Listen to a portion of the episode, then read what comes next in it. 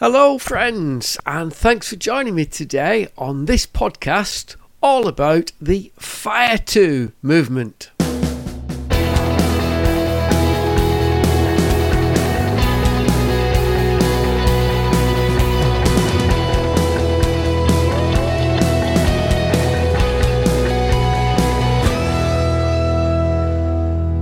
Hello, and uh, welcome to the podcast. Today I'm going to have a look at my guide to the Fire 2 movement. Well, you're probably thinking, what on earth is Fire 2, David? Well, let me tell you. You've probably heard of the FIRE movement. That's F I R E, which stands for Financial Independence Retire Early.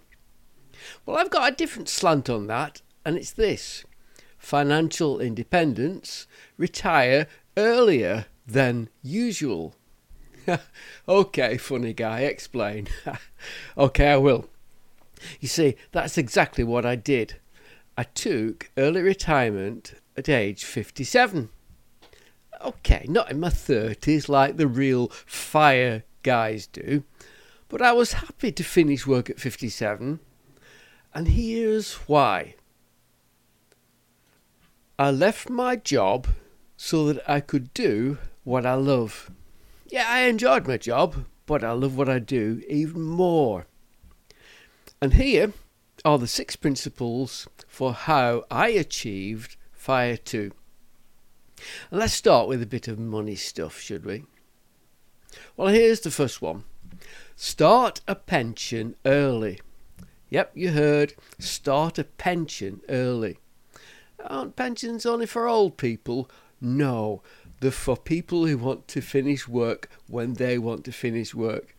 Well, obviously, after age uh, 55 at the moment.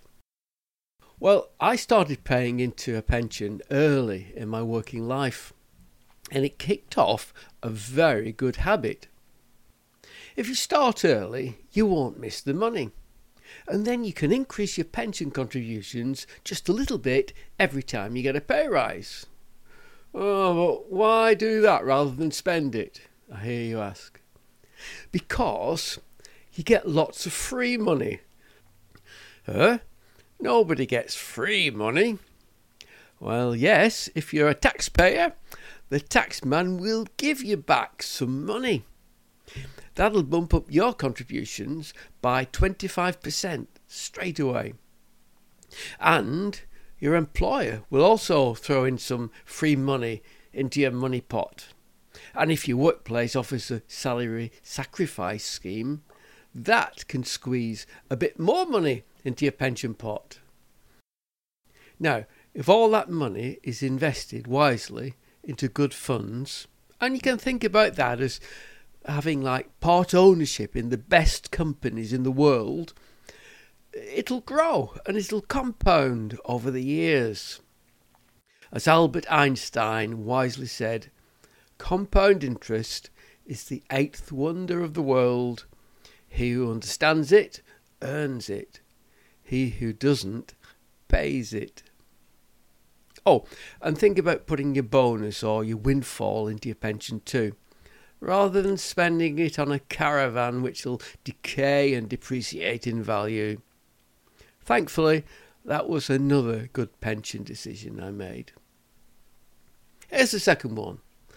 I've called it ISA Pie with my little eye. Well, first of all, let me apologise for that terrible pun. But here's the good news, and hopefully the beneficial part for you. When you find yourself in a position where you have a, a bit of money left over each month, open an ISA and use that to invest too. Because it's brilliant. You see, an ISA is a bit like a pension, it's a tax wrapper. No, it's not something that a musician does. Okay, forgive that pun as well. A tax wrapper is well, it means that the taxman, or the tax lady, of course, isn't interested in it. They're not bothered about an ISA, so you don't need to tell them anything about what you've got in it. So all the growth in an ISA is completely tax free. There you go, more free money. Well, I learned about share trading and I use my ISA to, to do that, buy and sell shares. But I don't recommend individual share trading. If I had to do it over again, I'd drip feed monthly into low cost index tracker and multi asset funds and let those grow steadily over the years. Hey, listen, this isn't financial advice, by the way. I'm not qualified to do any of that. This is just personal, practical stuff that helped us get to Fire 2. Okay, here's number three live frugally and have a budget. Now, listen carefully here. I don't mean never spend anything. Just be careful with your money. Spend less than you earn. That's the magic ingredient. You see, we lived frugally. Who cares if we had a smaller television than some people who had spent themselves into debt? And we cooked real food rather than buying expensive takeaways. And it paid off in finance and in health. But before you ask, yes, we did splash out on the occasional takeaway. Here's the next one save up for what you want to buy. Yep, save up. You see, we consider debt to be a complete waste of money. Yes, we had a mortgage and in the early years a car loan, but it became obvious that saving for a car was far cheaper than any car loan. And the bank paid us to do it. Okay, interest rate savings are pretty low now, but they won't always be. Have you noticed, by the way, when you drive your new car off the forecourt, it's got that nice smell whether it's new or second-hand, they make it smell like that, don't they? But have you noticed that after the first few days of the initial release of dopamine when you drive this new expensive car, the excitement eventually turns into like ordinariness.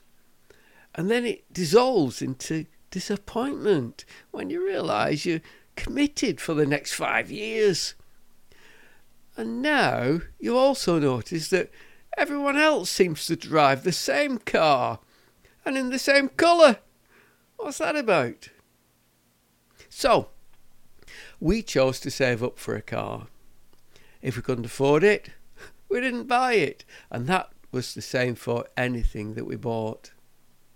Okay, here's another. Have a purpose to retire for. Yep, you need a purpose. Don't just retire and do nothing. Playing golf every day isn't one of those purposes because you'll soon get fed up, especially in the cold winter months when no one else is on the golf course and all your drinking mates are at work. When I took early retirement, I had a purpose.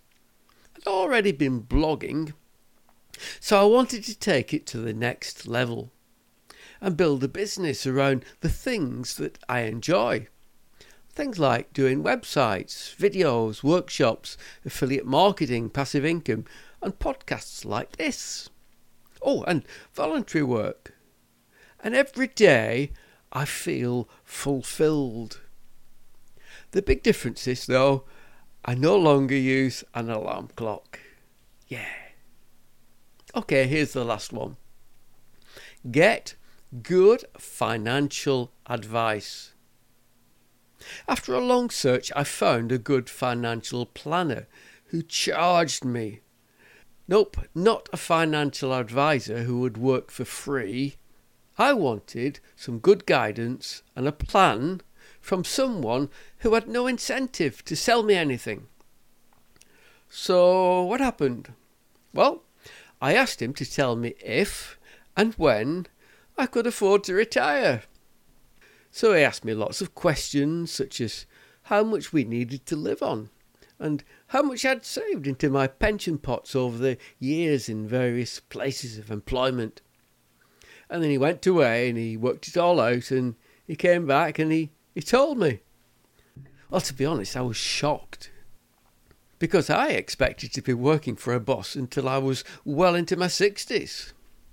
But at age 57, Pete gave me the assurance that I could say goodbye to paid employment say goodbye to my boss, and do whatever I wanted to. He even gave me the figures and the graphs and everything to prove it, as well as practical advice on how to proceed. So I reckon his advice was worth every penny that we paid for it. Now, even though I've recommended being frugal, when it comes to getting advice, I recommend paying for good advice. As they say, free is worth every penny that you pay for it. So, is Fire 2 within your reach? Well, if you've been living frugally and you've been paying well into your pension for many years, it might be worth checking out if you can be Fire 2 as well. But please remember this do have a very good purpose to retire for. Please don't retire early and regret your decision. Retire early to live and enjoy every day. For me, it was retirement. I like being given an extra 100,000 miles so that I can drive wherever I want to go in life. Listen, enjoy your journey to Fire 2. And when you do, remember to send me a postcard to tell me if this has inspired you to go for it.